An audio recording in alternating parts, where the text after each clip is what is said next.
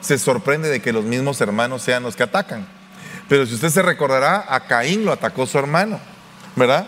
Se recuerda que a Jacob lo atacó su hermano, a José lo atacaron sus hermanos, ¿verdad? Entonces muchas veces nosotros no nos damos cuenta, pero eh, vienen ataques que quieren en algún momento arrebatar lo que de Dios hemos alcanzado. Pues en ese momento estaba allá eh, en el diaconado y le dije, fíjate que la gente anda diciendo que pues como que no, no me, no me meto mucho en la profundidad bíblica.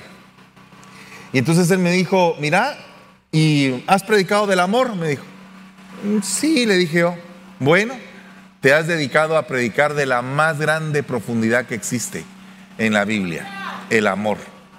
Entonces, aparentemente nosotros pensamos que el amor es algo como que ah, va a hablar del amor. Todos entendemos que es el amor. Pero la realidad dice que en el último tiempo el amor de los muchos se enfriará. Entonces, definitivamente creo que estamos viviendo en esa época, donde estamos teniendo un ataque específico para que nuestro nivel de amor baje. Porque si nuestro nivel de amor baja, entonces nosotros vamos a perder comunión vamos a perder relación, vamos a perder presencia, vamos a perder el interés por la palabra. Entonces, si te atacan el amor, estás básicamente, te están atacando tu propia vida. Tú no puedes vivir sin amor, ni yo tampoco. Entonces, cuando alguien te ama, yo hice una lista de algunas cosas interesantes. Cuando alguien te ama, no te carga. ¿Verdad? Cuando alguien te ama, no te guarda rencor. Cuando alguien te ama, no te humilla. Cuando alguien te ama, no te maltrata. ¿Verdad? Cuando alguien mm, eh, te ama, no te pega, no te insulta, no te minimiza, no te cela, no te juzga, no se burla de tus logros, no te causa opresión. Qué interesante es ver esta lista cuando nosotros somos las víctimas. Pero cuando nosotros somos los que provocamos eso. Gracias, hijita. ¿Qué pasa cuando, cuando en este caso si nosotros somos los que cargamos a los demás, si nosotros somos los que tenemos el rencor, si nosotros en algún momento somos los orgullosos que queremos humillar a los demás. Entonces es bien tremendo porque la perspectiva cambia en la relación de cómo es que tú lo ves. Cuando a ti te lo hacen o a mí me lo hacen, lo pensamos de una manera, pero cuando lo hacemos, posiblemente no pensamos de la misma manera. Probablemente cuando lo hacemos pensamos que estamos en el derecho de hacerlo. Y cuando nos lo están haciendo, pensamos que la otra persona no tiene el derecho de hacerlo. Y entonces es algo bien tremendo porque nosotros tenemos que analizar que en la vida nos vamos a topar con diferentes tipos de personas. ¿Verdad? En el cuadro que usted ve ahorita, hay personas que se van a acercar solamente para criticarte, solamente para estar viendo eh, cuáles son los defectos que tienes, por qué es que cometes errores y van a estar de alguna manera como que señalando. Y óigame, no estoy diciendo que nosotros no podamos aportar una crítica constructiva para que las demás personas crezcan. O sea, es, es válido que nosotros vengamos y que le digamos a alguien cuando está cometiendo un error. Pero hasta la forma como se lo decimos depende de cuánto es el grado de amor que tenemos en nuestra profundidad para saberlo expresar o para en algún momento herir, porque hay gente que cuando critica hiere y hay gente que cuando te critica te ayuda a prosperar, a que puedas crecer. Luego tenemos el lado de los chismosos, que sería otro rubro de los que atacan el amor, porque el chismoso de alguna manera enciende un fuego, destruye un bosque y la gente empieza a sentirse eh, una en contra de la otra simplemente porque alguien habló lo que no tenía que hablar lo que no lo llamaron a hablar. Y de ahí tenemos los que creen en ti. No sé cuántas personas creen en ti. Pero yo quisiera estar rodeado de personas que creen en que yo puedo hacer algo, en que puedo aportar algo. Y yo también quiero ser parte de los que rodeen a las personas a las cuales yo creo y tengo la confianza de que pueden hacer algo. Yo creo que tú puedes hacer muchas cosas, pero creo que estás limitado, al igual que yo, muchas veces en nuestros sentimientos. Y los sentimientos no nos dejan prosperar, ¿verdad? Porque cuando estamos viviendo en los sentimientos, nos volvemos almáticos. Y la realidad es que Dios nos invita a trascender a ser espirituales. Pero fíjense que es bien tremendo porque al ser espirituales vamos a dar, todos van a decir 12 frutos, porque eso es lo que hemos visto en la doctrina, hermano. Hemos visto 12 frutos en la doctrina. Sí, pero realmente es un fruto que se convierte en 11, en 11 consecuencias o en 11 facetas. Porque realmente dice, más el fruto del Espíritu es amor. ¿Cuántos dicen amén a eso? Bueno, entonces mire, si, si nosotros tenemos amor, ya tenemos el fruto del Espíritu. Pero si el amor es un fruto, tuvo que haber sido en algún momento una semilla. Porque no podría ser fruto sin antes ser semilla. Pero cuando es fruto, dentro de su interior lleva muchas semillas. ¿Se ha dado cuenta que usted que, por ejemplo, el fruto de un granado, un granado tan lindo que se ve, pero por dentro tiene cientos de semillas, ¿verdad? Entonces, imagínese usted que el fruto eh, del amor es un granado y las semillas es el gozo, la paz, la paciencia, la templanza, la bondad, la fe, la mansedumbre, ¿verdad? Y cuando tenemos todas esas semillas, wow, nuestra vida tiene que cambiar. ¿Sabe por qué tiene usted problemas en su vida? Porque no tiene amor. Porque le cuesta alcanzar ese nivel del amor de Dios en su vida. Y de igual manera me pasa a mí. los problemas regularmente que enfrentamos son por causa de la falta de crecimiento espiritual que tenemos. Pero en la medida que nosotros vamos creciendo espiritualmente, esos problemas, en lugar de ser problemas, se vuelven grandes oportunidades que Dios nos permite o que nos pone en el camino para crecer. Vea que aquí está aquellas personas que te motivan. No sé cuántas personas tienes tú que te motivan, que te dicen sal adelante, cambia, ¿verdad? Renuévate, esfuérzate por ser mejor cada día. Y entonces cuando nosotros nos encontramos con ese tipo de personas, son personas que nos potencializan. Al decir potencializar no significa que esté hablando solamente en palabras humanas, sino que potencialización espiritual significa aquel que en el Señor puede hacer muchas cosas. En el nombre del Señor puede hacer muchas cosas aquel que está potencializado espiritualmente porque su espíritu está vivo.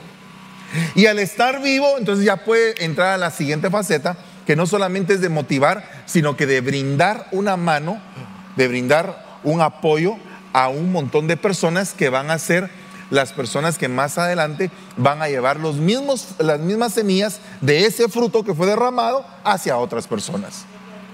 Cuando una iglesia se llena de amor, wow, hermano, es imparable.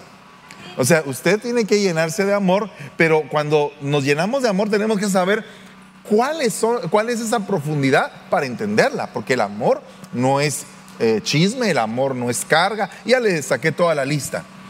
Pero fíjese que dice en Primera de Juan, capítulo 4, versículo 19. Nosotros amamos porque Él nos amó primero. Entonces fíjese que el amor es un emisor y también es un receptor. O sea, nosotros amamos porque nos amaron. Ahora imagínense usted que nosotros no amáramos aún y cuando nos amaron. Solamente póngase a pensar que eh, si a usted le dieron algo, si a usted le perdonaron 10 mil talentos, ¿no puede perdonar 100 denarios? Lo que le estaba pasando a él es que no tenía amor. No había cuantificado cuánto lo habían amado a él y por lo tanto no tenía la forma como emitir el perdón cuando a él ya lo habían perdonado. Amén. Bien tremendo. miren otro punto. En 2 de Juan 1.6 dice, y este es el amor, que andemos conforme a sus mandamientos. Este es el mandamiento, tal como lo habéis oído desde el principio, para que andéis en él. Entonces el amor es una ruta, es un camino, pero también es un camino que está sustentado por la obediencia. O sea, nosotros no podríamos decir que amamos si no somos obedientes, pero amamos porque, porque amamos su ley, amamos servirle, amamos agradarle, queremos estar bien con Él. Cuando estamos en esa posición, nosotros vamos creciendo espiritualmente de una manera bien tremenda. Pero, ¿cuántas veces usted ha oído esa frase que dice, por ejemplo, entre, entre dos personas que, entre comillas, se aman? Ah, vamos a hacer el amor. ¿Cómo así? ¿Será que el amor se hace? ¿O será que el amor es una sustancia, es una esencia misma de Dios? ¿verdad? Entonces, ¿qué es lo que está trasladando la gente como amor? ¿Pasión? ¿Sexo? ¿Será que eso es el verdadero amor? ¿O será que es parte de una manifestación de amor, pero que el amor es más grande, es más profundo, es más allá de lo que pensamos, porque el amor es Dios. Entonces el amor viene a ser, fíjese, el amor viene a ser un círculo. Amamos porque Él nos amó, es un círculo de bendición.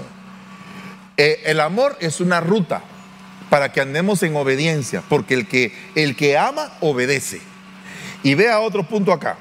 Dice, yo reprendo y disciplino a todos los que amo. Sé pues celoso y arrepiéntete. Entonces ahora hay otro punto, que aparte de que es un círculo, aparte de que es un camino, también es una forma conductual. O sea que la disciplina y la reprensión son parte del amor, pero a veces no lo entendemos de esa manera.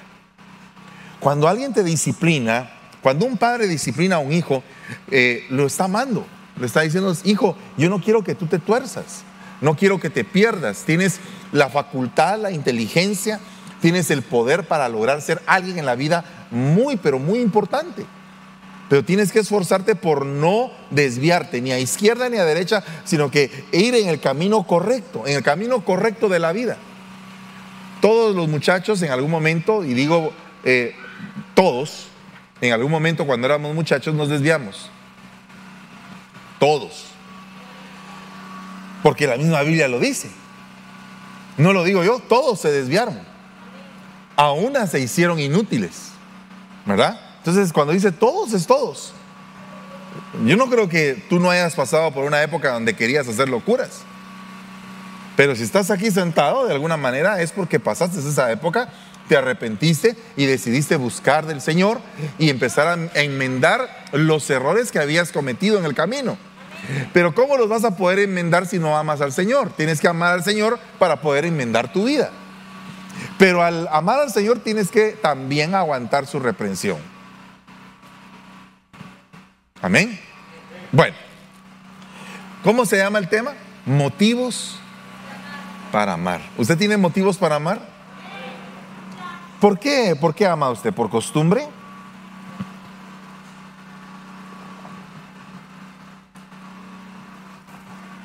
Hay gente que dice que ama por costumbre, pero la costumbre es una cosa y el amor es otra.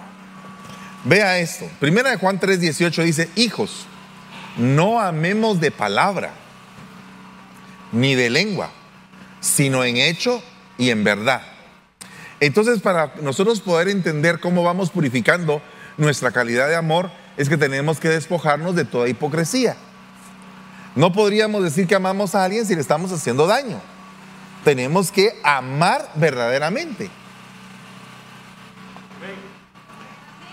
A estas alturas de la vida, imagínense que cuando usted se casó, Usted decía, estoy enamorado, la amo, eh, la necesito, quiero que esté a mi lado. Y después de tantos años, ¿qué es lo que piensa la persona? ¿Sabe qué es lo que piensa? Mire, le voy a contar qué fue lo que me pasó ahorita en Guatemala. Estábamos, eh, nos juntamos con unos jóvenes que antes estaban en el departamento de teatro y que ahora ya no son tan jóvenes. Entonces nos estábamos riendo en una cena porque estábamos hablando de qué es lo que ahora le dicen a uno sus papás. ¿Verdad? Cuando los papás se querían casar, ay, que yo me caso, que aquí, que allá, que no sé qué. Pero ahora que ya llevan 20 años, 25 años, 30 años de casados y están los hijos con que, papi, me quiero casar, mejor no te cases. Mejor no te cases. ¿Y por qué será que le dicen eso a los papás? Es que no sabes cómo es la vida, mi hijo. ¿Verdad? O sea que como que hay un periodo donde, donde dicen, o, pasa por la mente del ser humano, ¿para qué me casé? Pues, pero y no dijo que lo amaba, pues. Y no dijo que lo amaba. Pero llega un momento, no, no, te cases, no te cases. Aguantate todo lo que puedas. Como que fuera algo malo, ¿verdad? Pero yo les digo, mejor cásense. Eso es lo que dice la Biblia. Mejor cásense. Amaneció muy callado San Francisco hoy. Mejor cásense. ¿Cuántos dicen amén? Tan bonito que es estar casado.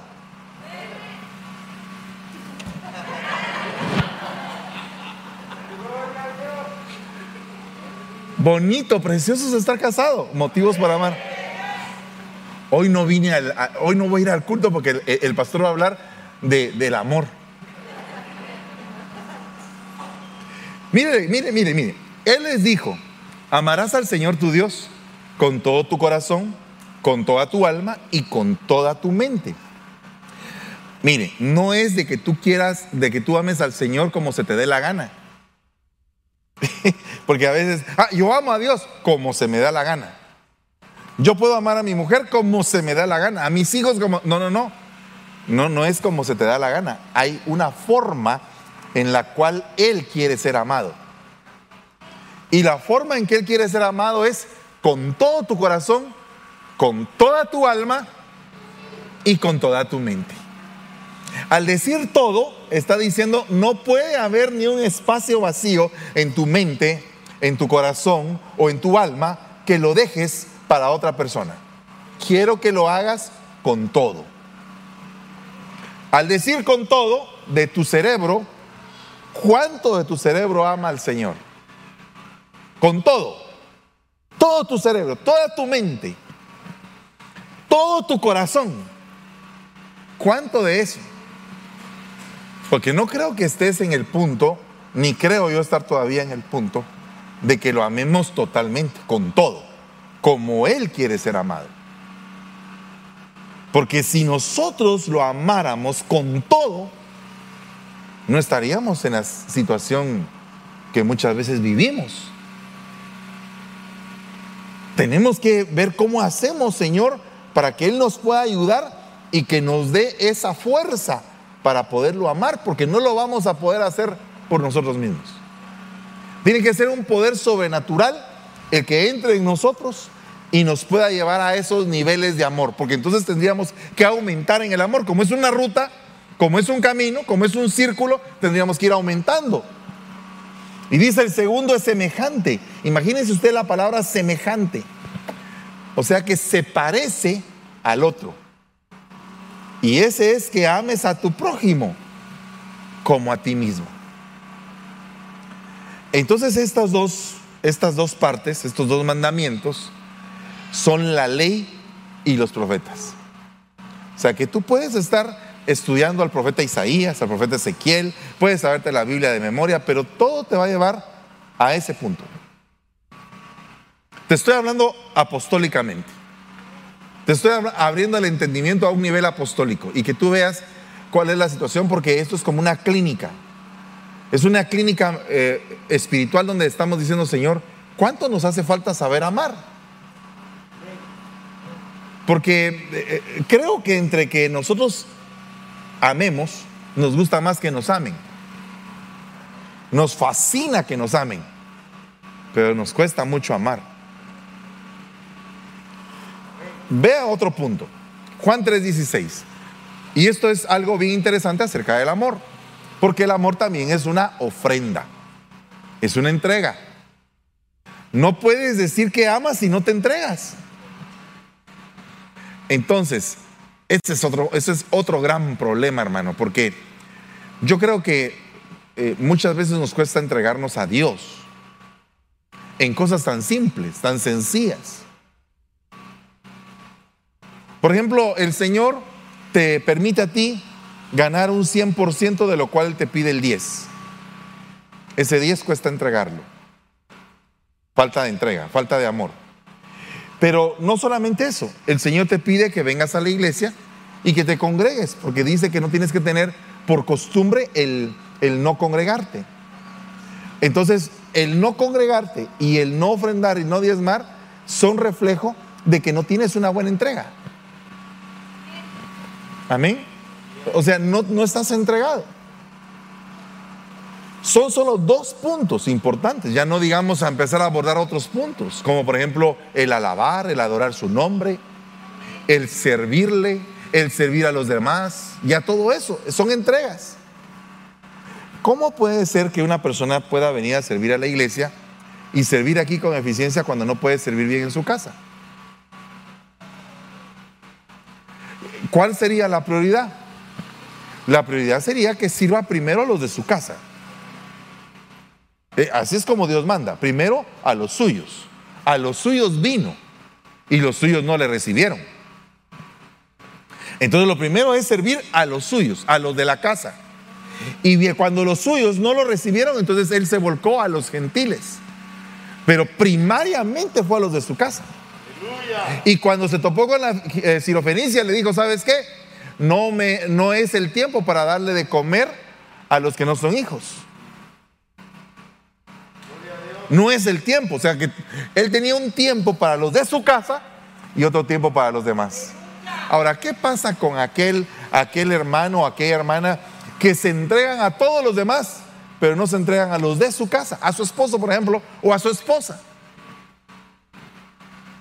¿Qué pasa cuando, por ejemplo, una hermana aquí en la iglesia vemos que es una hermana servidora hasta el 150%, pero a los de su casa los tiene desatendidos? ¿Cuál sería el remedio de eso, hermano? Vaya a los de su casa. Primero su casa, después la iglesia. Aunque usted no lo crea. Pero se lo puedo asegurar. vea otro punto. En esto conocemos el amor, en que Él puso su vida por nosotros. Ahora, oiga, es también nosotros debemos de poner nuestra vida por los hermanos. hermano. Dígame si con eso no se rompería mucho el espíritu de Caín en las iglesias. Dígame si acaso eh, volveríamos a ver eh, la historia de José en una iglesia si realmente practicáramos este mandamiento o este, eh, o este versículo, porque el amor es vida. La, la gente no tiene vida en abundancia porque no sabe amar. O sea, si nosotros vamos al principio, hace unos días el apóstol estaba hablando en, eh, creo que fue en el retiro que estaba hablando acerca de, de un equipo de fútbol famoso que perdían y a pesar de que tenían varios jugadores buenos, hasta que cambiaron el entrenador y cuando llegó el entrenador dijo, vamos a empezar por el principio y agarró la pelota de, de fútbol americano y dijo, esto es una pelota de fútbol americano. Y todos se rieron, todos sabían que era. No, y él dijo, no se rían, vamos a empezar de verdad por el principio. Y ese año ganaron el campeonato, porque muchas veces cuando descuidamos los principios, queremos parchar nuestra vida y entonces vivimos a base de aquel versículo que dice, no hay que poner remiendo nuevo en vestido viejo, porque se rompe, se arruina, no sale bien, no se ve bien. El punto aquí es bien tremendo porque tenemos que razonar nuestra manera de ser y no es que de repente estamos solo parchando nuestras vidas, como que queriendo remendar los hoyos y no le damos una solución exacta al, problema. El problema que hoy el Señor me ha mostrado en estos días que estuve afuera es que nos hace falta crecer en amor a todos. El amor tenemos que entenderlo para poderlo poner por obra, porque el problema es que tenemos tan falso concepto del amor que amamos de una manera que no es la forma verdadera y correcta de amar según lo que dice Dios en su palabra. El amor es vida. El amor es vida.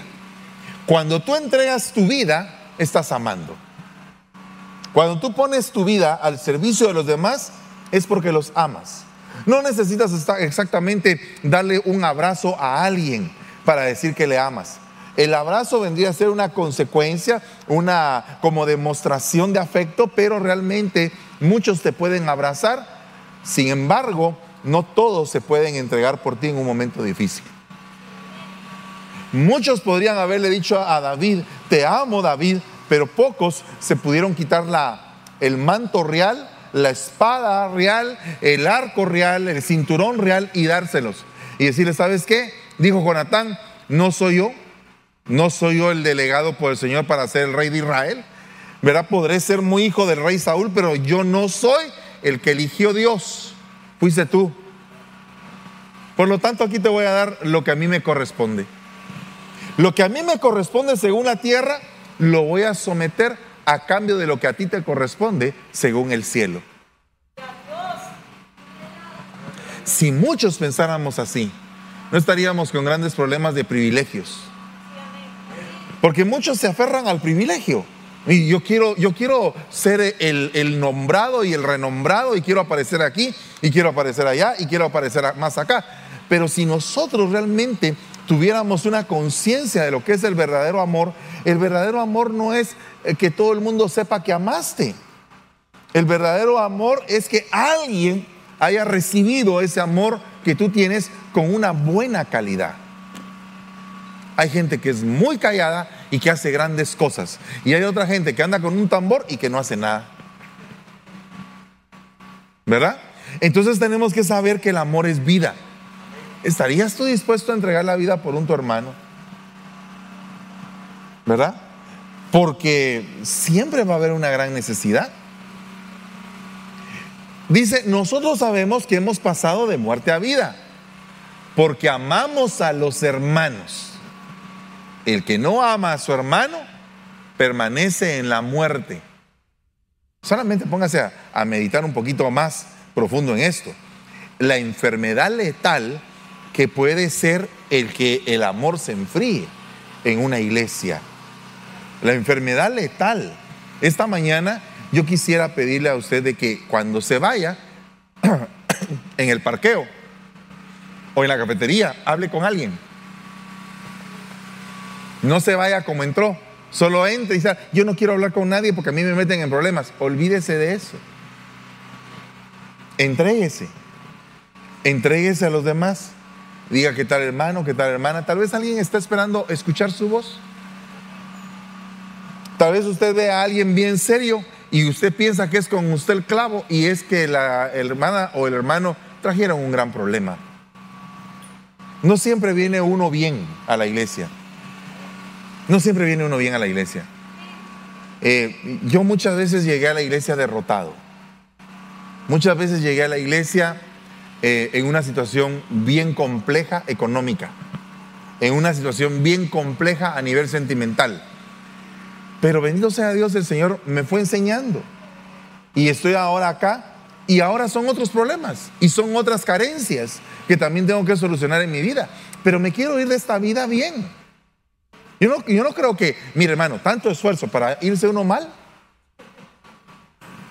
Está fregado el asunto. No, tenemos que terminar con gozo la carrera. Usted es joven, la mayoría de aquí son jóvenes, hermano. Es una iglesia bien joven esta. Mira, aquí es un montón de jovencitos. Ellos están pensando en otra forma. El joven, eh, mm, eh, estaba yo platicando ayer con un hermano también, ayer creo que fue, no, anteayer. Estábamos platicando y entonces él me decía, fíjate que estaba hablando con el apóstol y el apóstol me decía, mira, mírame eso, yo he terminado bien, estoy contento, estoy realizado, estoy feliz, estoy bendecido. Yo quisiera que el Señor viniera, ¿verdad? Hice ya lo que tenía que hacer. Qué alegre, qué alegre hablar uno así. Yo quiero terminar mis días así también. No estoy diciendo que el apóstol está terminando sus días. Estoy diciendo que qué lindo es llegar a un momento en la vida en que tú dices, he trabajado, he hecho, he logrado. ¿Verdad? Qué bonito es eso. Entonces yo quisiera que todos nosotros hoy le dijéramos al Señor, regálame de ese amor tan hermoso que tú tienes, para que yo pueda tener la energía de continuar en esta vida aguantando cualquier tipo de problema negativo que se quiera venir, porque Dios te da la dosis del amor para que tú aguantes los problemas. Tú vas a aguantar los problemas que tienes si tienes más amor cada día.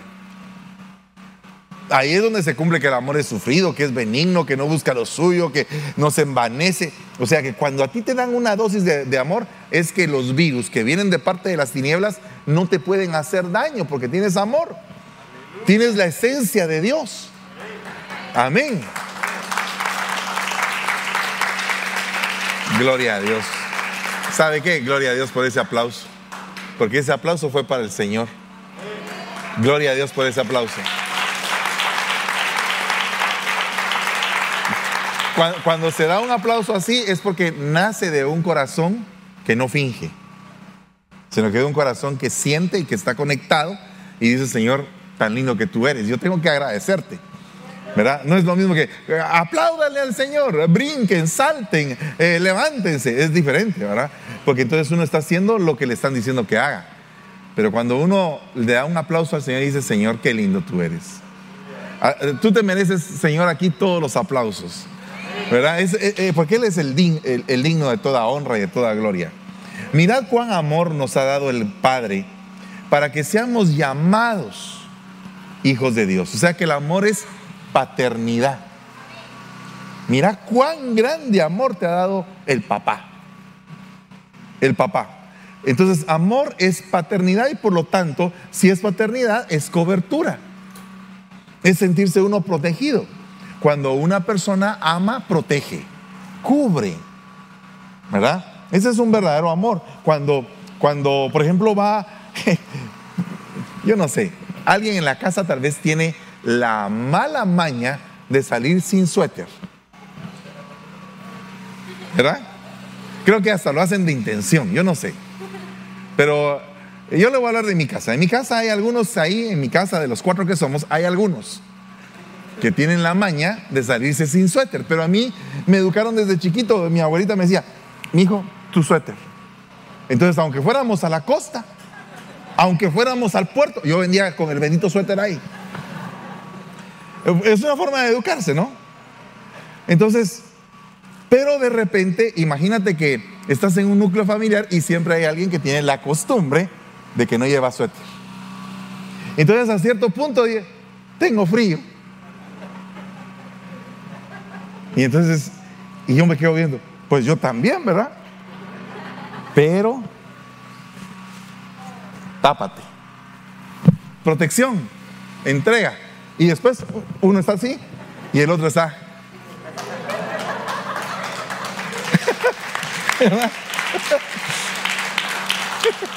es bien alegre eso, ¿va? ¿No le ha pasado eso? Va, ¿le ha pasado alguna vez que usted va a un restaurante y que y, piden y piden exactamente lo que no se van a comer? Y entonces uno tiene que hacer el esfuerzo de comérselo de los demás. Y después le critican a uno que porque está como que es barril. Pero nadie sabe que se comió lo de los demás por no desperdiciar la comida. No sé, son cosas que solamente a los apóstoles les pasan.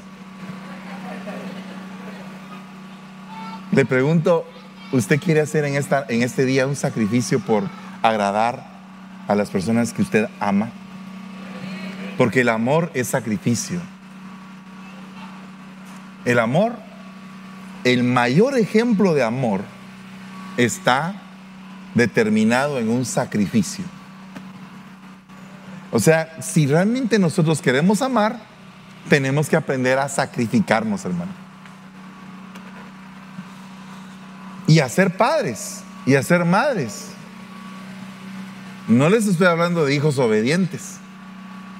Porque mire, el ser padre de un hijo, de una hija obediente, ay, qué bonito. Lindo le salió al hermano, los muchachos ni problema le dan. Pero al que no le da problema a los hijos, le da problema a la suegra. Y el que no le da problema a la suegra, le da problema al tío o el primo. O sea, problemas siempre hay, porque los problemas familiares nos sirven para madurar en amor. Por ejemplo, amar a un niño obediente es bonito. Amar a un desobediente, cuando uno le dan ganas de, dice uno, pero Dios mío. Difícil. Difícil amar a un desobediente. Darle la oportunidad a un desobediente de que enderece su camino. Y, hay un momento en el cual se ponen como eh, el desobediente, eh, y no estoy hablando de los hijos únicamente, sino que de toda aquella alma que se revela en contra de que lo amen. Toda alma que se revela en contra de, que lo amen se pone como que en un momento de terquedad. Y la otra persona va y ama y ama. Y el otro va y terco y terco y terco. Como que está puliendo el amor de la otra. De la otra persona, pues. ¿Verdad? Pero mira, mi hijo, pues si ya te, ya te di el carro tres veces, tres veces me lo has chocado.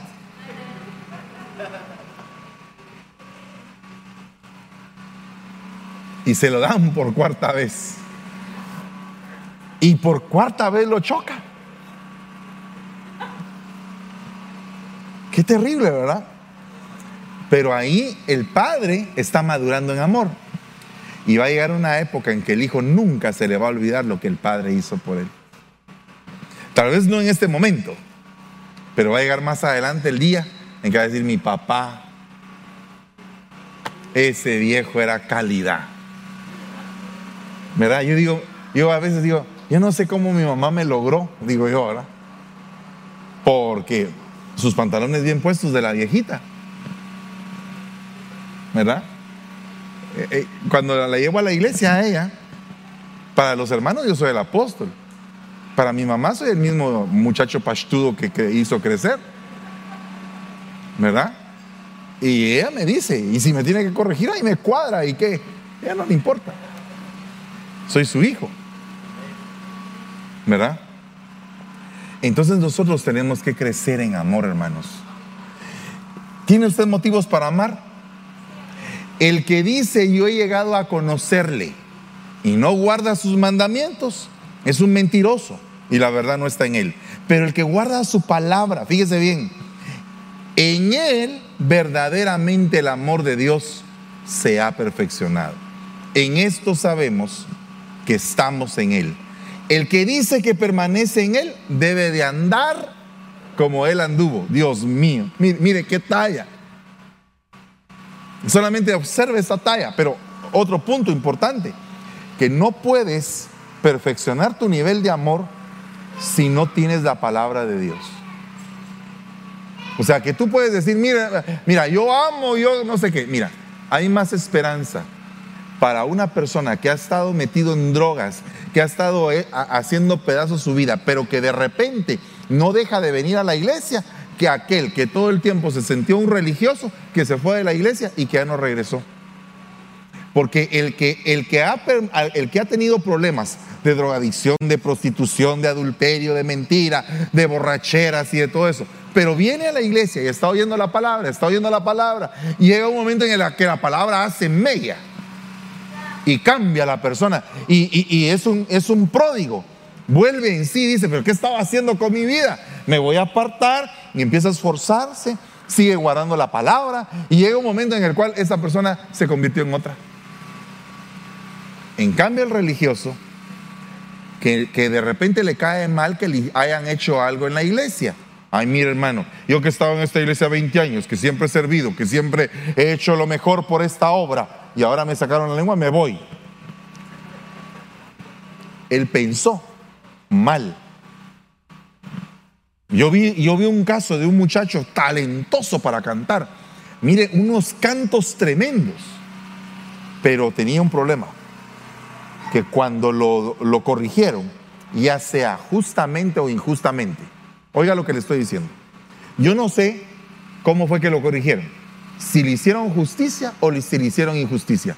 Solo una respuesta tenía que haber ahí. Aguantar. Porque si aguantas, llega el día en el cual el, ministro, la persona que te cubre, o ya sea quien sea, lo ve. Porque Dios lo hace que lo vea. Dios lo hace que lo vea. Y entonces sabes cuál va a ser la seguridad de, tus días. La seguridad de tus días es que Dios te levantó. No te levantó el hombre, fue Dios el que te levantó. ¿De qué te sirve que te dé el hombre medallas y honores si estás en desagrado del Señor? Pero ¿qué pasa cuando el Señor abre el cielo y dice, este es mi hijo amado? en quien yo me complazco. Ahí es el punto. Cuando el Señor te honra, ¿quién se va a atrever a deshonrarte? Pero ten cuidado de la honra de los hombres, porque la honra de los hombres en algún momento puede ser muy falsa. Muy falsa. Los hombres hoy te pueden decir que te aman y mañana puede ser que no sea como te estaban diciendo. Pero Dios ve el secreto, en secreto, el peso de tu corazón. Te puedo dar testimonio pero fehacientemente de esto, que Dios ve el peso de tu corazón. Hoy lo que el Señor dice es, voy a pesar tu corazón. Probablemente veniste a esta iglesia hoy pensando y diciendo, ay, cómo he aguantado. Le he dado de todo. He hecho todo por él, por ella, por ellos, por mis hijos, por mi marido, por mi mujer, por mi abuelo, por mi abuela, por mis padres. He hecho todo por todos y me han pagado mal. Jamás pienses así. Piensa en lo siguiente. Veniste el día de hoy a este lugar. Has amado, no te han correspondido, te has entregado. Oye, no te devolvieron lo que habías entregado y sabes una cosa, estás haciendo algo. Estás andando como Él anduvo. Que a pesar de que Él le dio todo el amor que pudo a la humanidad, la humanidad se rebeló en contra de Él. Entonces, cuando tú des amor y la gente se rebele en contra de ti, tú tienes un motivo para amar. Que es que vas a andar como Él anduvo. El motivo para amar en esta mañana es que tú andes como el Señor Jesús anduvo. Ese es, el secreto de, de este mensaje. Que tú andes como Él. Porque esa es realmente la esencia. Y te voy a decir algo más y con esto quiero terminar. Hay un ataque que se ha levantado en contra tuya para quererte bajar tu nivel de amor.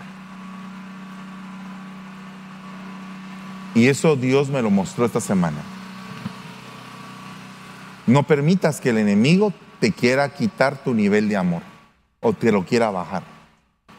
Que porque te hicieron esto, que porque te hicieron lo otro, que porque te insultaron, que porque aquí, que porque allá. Ey, anda como Él anduvo. Que el motivo para que tú ames a los demás sea que andes como Él anduvo. Y dice la palabra, por esta razón también, obrando con toda diligencia, abrir, añadida a vuestra fe virtud, a la virtud conocimiento, al conocimiento dominio propio, al dominio propio perseverancia, a la perseverancia piedad, a la piedad, oiga, a la piedad fraternidad. Pero fíjese que la fraternidad es la comunión entre los hermanos. Y antes de que se vaya a perfeccionar en el amor, antes de que vaya a ser la consecuencia del amor, tiene que haber fraternidad antes. O sea que no podría darse un buen tipo y una buena clase de amor si no hay fraternidad. Resumiendo, no quiero que se peleen, quiero que se amen. No quiero que se estén que estén hablando de los demás. Mejor hablen las cosas buenas de los demás. Si todos empezáramos a hablar de las cualidades de cada quien en esta iglesia, si nosotros dijéramos, hoy ese hermano es bien recto, es bien humilde, él tiene un corazón muy especial, oh, esa hermana es una gran persona, es muy cariñosa, es una buena madre, y nosotros en lugar de estar hablando todo lo malo, empezamos a hablar lo bueno de cada quien, seríamos una iglesia distinta. Estamos muy acostumbrados a señalar a las personas. Si en algún momento alguien adopta una actitud distinta, supongamos que haya venido alguien aquí mal vestido o mal vestida, uy, ¿cómo se vistió? ¿Por qué no decimos bienvenido hermano a la casa del Señor? Qué bueno que está aquí con nosotros. Uy, pero es que mire la falda. Deje de pensar mal, hombre, si el problema está en usted. Mejor, mejor dedíquese. Ah, es que la Biblia dice que no debemos de poner piedra de tropiezo, pero si quien está viniendo es apenas un niño en el Señor. Apenas está creciendo. Los maduros tenemos que enseñarles a los más jóvenes, es lo que dice la Biblia. Pero maduros en qué? Maduros en el amor. Así que, si usted necesita tener hoy motivos para amar, ande como Él anduvo. Y los que necesiten ser ministrados en esta mañana, que en algún momento han estado como siendo atacados en su nivel de amor. Por favor, si usted no ha sido atacado en su nivel de amor, quédese sentadito. Pero si usted ha sido atacado en su nivel de amor, póngase de pie y levante sus manitas y dígale al Señor, Señor, yo quiero ser sano. Yo quiero ser sano. Yo quiero ser sano. Yo quiero ser sano en mi nivel de amor. Padre, por favor, sana nuestro nivel de amor. Sana nuestro nivel de amor, Señor. Permite que sea un amor que venga de lo alto. Que no sea un amor terrenal, Señor, sino que sea un amor celestial, un amor espiritual, un amor fundamentado en tu palabra, en tu ejemplo. Señor, que sea un tipo de amor que nos, que nos haga que demos el 100 a los demás. Que así como queremos amarte, Señor, nos permitas también amar a nuestros semejantes. Padre, vengo reprendiendo todo ataque en contra del amor en esta congregación. Específicamente en Ebenecer San Francisco, Señor. Punta de lanza a las naciones, Padre, que tú has determinado que cada uno de los que están aquí ha sido pieza preciosa, piedra preciosa y fundamental en todo lo que tú estás construyendo en este lugar, Padre. Yo vengo bendiciendo a todos mis hijos, papito, a todas mis hijas, Señor. Señor, bendícelos. Señor, acarícialos, Padre, con tu, con tu mano poderosa. Llénalos, Señor, de virtudes. Bendice a mis hijos, Señor. Bendice a mis hijos, Padre. Por favor, Señor, te ruego que sea un manto de amor el que nos cubra, que sea aquí tu bandera el amor, que se rompa todo problema en los hogares, Padre, que se desarraigue, Señor, el dolor en las casas. Padre, enséñanos a amar, enséñanos a amar, Señor, en el nombre de Jesús. Enséñanos a amar. Danos el entendimiento y la comprensión para que podamos dejar que las demás personas a nuestro alrededor maduren y tengamos la paciencia, Señor, para podernos para poderlos comprender en su crecimiento, Padre. Señor, llévanos a la casa del vino, a la casa del banquete, Padre bendito que tu bandera sobre nosotros sea el amor. Y reprendemos y desautorizamos todo odio en el nombre de Jesús.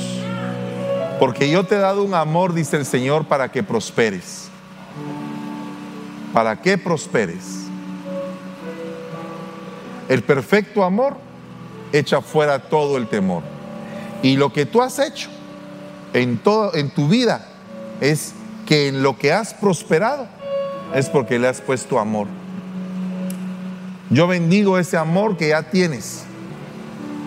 Y te pido, Señor, que le pongas una doble porción a todos aquí, en esta casa. Señor, una doble porción de amor. Que se puedan entrelazar las familias y que vivan la mejor experiencia de sus días en estos días. Que haya una fuerte unidad, Señor una fuerte unidad en cada uno de los hogares. Que se encienda un fuego en esta semana, Señor.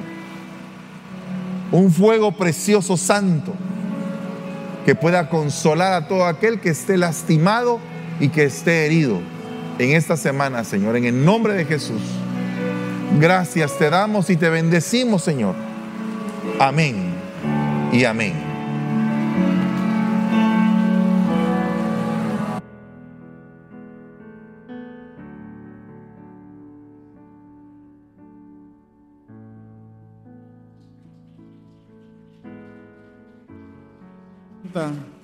Cómo es Dios que nos trajo el día de hoy. Si se dio cuenta, eh, no había luz. Y a veces sin amor así somos. Estamos apagados. Necesitamos el amor del Señor. Y el Señor quiso sacarnos de nuestra comodidad. ¿Sí o no? Entonces a veces cuando estamos sin el amor del Señor, así nos encontramos, sin, sin luz, sin esperanza. Es por eso importante congregarnos y demostrar nuestro amor. A veces eh, pensamos que cuando no prendamos y diezmamos, no es algo importante para Dios, pero para Dios es una muestra de amor porque así se desprendió Él y así nos mostró el amor para nosotros. Amén. ¿Usted lo cree? Déjeme leerle en ah, Efesios capítulo 5, verso 2, dice, sigan el camino del amor así como Cristo nos amó y ofrendó su vida por nosotros como un sacrificio voluntario cuyo agradable olor sube a Dios. Si usted se da cuenta, Dios hizo el sacrificio más grande, la ofrenda de amor más grande. A veces nosotros no ofrendamos con amor, ni siquiera diezmamos al ofrendar y diezmar es una muestra del amor que hay en su corazón porque usted tiene prioridades. ¿Y cuál es su prioridad? ¿Es pagar otras cosas antes de honrar y ofrendar a Dios? ¿Dónde está su amor? Entonces hoy es una oportunidad que el Señor nos está dando para poder mostrar el amor que hay en nuestro corazón a Él, hacer un cambio. A veces es difícil, no se puede de la noche a la mañana. Pero si usted quiere dejar de, tener el amor al dinero, esta es una manera de hacer eso. No importa si no tiene dinero en este momento. Pida un sobre y por fe. Porque mire lo que dice, el amor por el dinero causa toda clase de males. Por tener más y más dinero algunos se han desviado de la fe y se han acusado y se han causado gran sufrimiento. ¿Sabe qué le quiero decir hoy? Agarre fe. Agarre un sobre si no tiene o si incluso le, a usted le cuesta diezmar, agarre un sobre y usted mismo profetice. Ponga ahí su diezmo. El diezmo es el 10% de lo que usted gana, ¿cierto? Si a usted no le alcanza, ponga el 10% de lo que a usted le va a alcanzar para poder diezmarle a Dios y poderle ofrendar. Agárrelo como algo profético y póngalo ahí. Y usted va a ver que si usted le cree a Dios, Dios lo va a cumplir. Amén. Póngase de pie, vamos a orar. Y lo vamos a bendecir y vamos a bendecir el fruto de sus manos. Prepare su ofrenda, prepare su corazón y entréguele a Dios lo que es de Dios. Padre, te damos gracias, Señor. Te bendecimos, Señor, por este pueblo tan hermoso, Señor. Te bendecimos, Padre, por esta palabra por tus diezmos, Señor, por tus ofrendas que tu pueblo trae el día de hoy, Señor, los bendecimos y santificamos, Señor. Te suplico, Señor, que los recibas, Padre, con grato olor, Señor, y que bendigas las manos de tu pueblo, Señor. Es un pueblo que te ama, Señor, y el que no puede darte, Señor, yo te pido, Señor, que le multipliques, Padre, y que ellos puedan ver, Señor, el poder de tu mano poderosa, Señor, y que han creído en tu nombre, Señor. Y si les falta fe, Señor, prohíbeles fe, Padre. En el nombre de Jesús te honramos y te bendecimos, Señor. Amén y amén. Vamos a...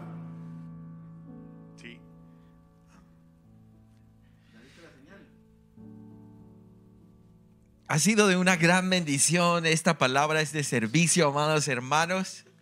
Claro que sí, Luisito, Alec, ha sido un gozo realmente, mis hermanos, ustedes que se están conectando, que están conectados. Sabemos que no pudimos estar al aire en todo el servicio, pero realmente, eh, Luisito, qué gozo el que tenemos, ¿verdad? Aquí estamos viviendo ese gozo, hermanos. Así es. Eh, después de que terminó, no pudimos salir al aire por cuestiones técnicas en la alabanza, pero esperamos que la palabra haya sido de un gozo, de una alegría, hermanos, que sea de edificación para sus vidas, a esa necesidad que ustedes están en su casa, donde estén conectados, así como mis hermanos en el auditorio. Así es, así es. ¿Y saben por qué sentimos esta gran alegría el día de hoy?